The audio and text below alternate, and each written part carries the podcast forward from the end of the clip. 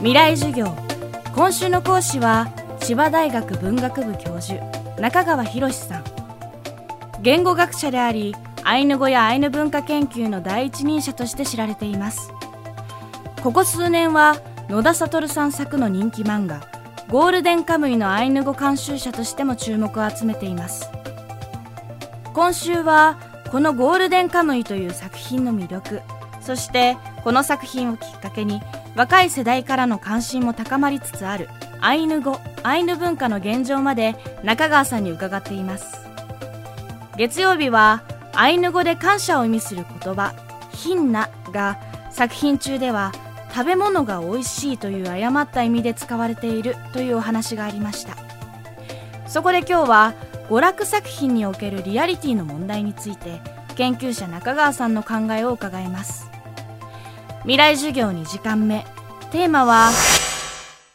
リアリティとエンターテイメント。言葉っていうのはね変化するものなんですよ。簡単なことで言うとねやばいっていうね。今よく使われてるやばいっていうのはね我々の世代だったらやばいというのは大変に危険であるとかね大変まずいことになったとかっていう意味でしか使わないんだけど今のうちの娘たちなんかとそうだけどもいい意味で使ってんだか悪い意味で使ってんだかねさっぱりわからないですよ。でそんな風に変化していくことがけしからんっていうつもりは全然ないわけ。言語学ってのは変化を観察して記述するのが仕事だから言葉では変化するものであると。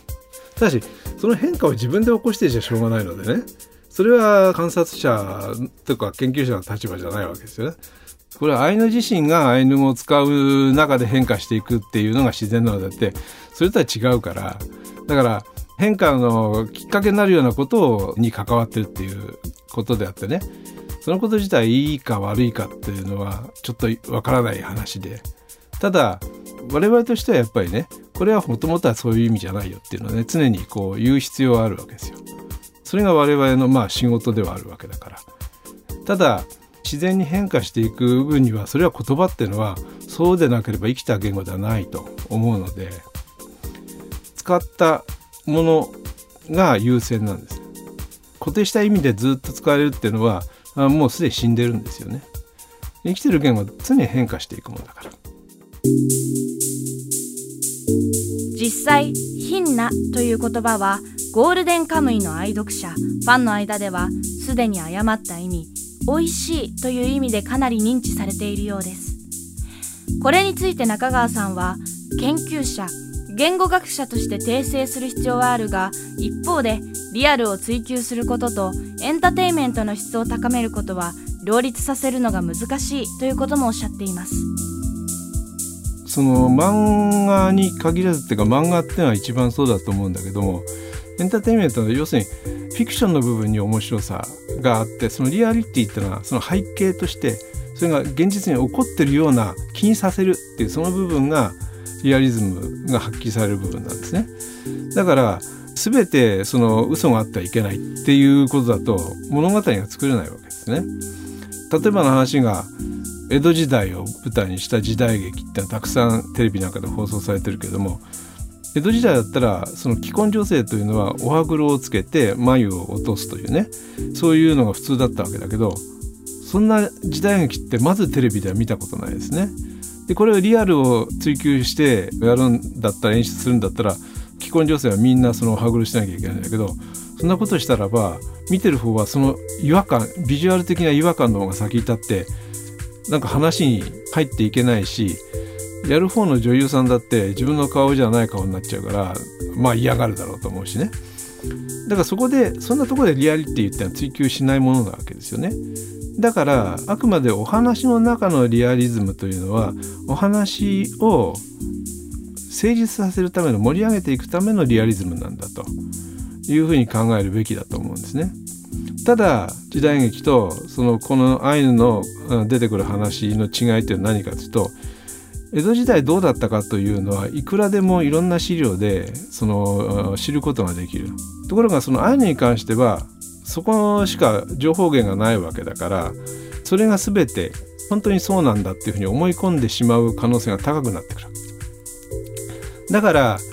そのエンターテインメントの作品の方をいじるんじゃなくてそれは本当はそうじゃないんだっていうのが分かるようないろんな資料っていうものが簡単に手に入るようなそういう条件を作っていく状況を作っていくっていうことが重要だと思うんですね。まあゴールデンカムイで言えば全て、えー、ここで書かれてるアイヌのその生活文化というものが実際にこうだったという保証は実際それを徹底するのは無理なんですね。なぜかというとアイヌ文化についてそんな細かいことまで全て分かっているわけではない。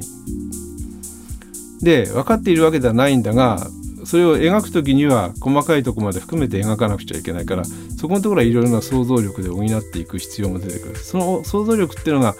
これはとてもありえないっていうようなことが、まあ、あった場合にどうするかって話なんだけどもそこはねちょっと難しいところでね話の展開上どうしてもそういうふうに必要だっていう場合には本当はこんなことはできませんよっていうのはどっか別のところでね言っておく必要はあると思うんですね。まあ簡単にアクセスできるような形での文化的な参考になるようなものが簡単に手に入るようになっている状況を作ることっていうのが重要だろうと思うんですね。その上でその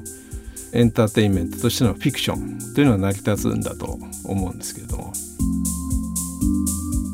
今週の講師は千葉大学文学部教授中川博さん。今日のテーマはリアリティとエンターテインメントでした。今回のお話は中川さんの新刊集英写真書アイヌ文化で読み解くゴールデンカムイでさらに詳しく知ることができます。是非お手に取ってみてください。未来授業明日も中川博さんの講義をお送りします。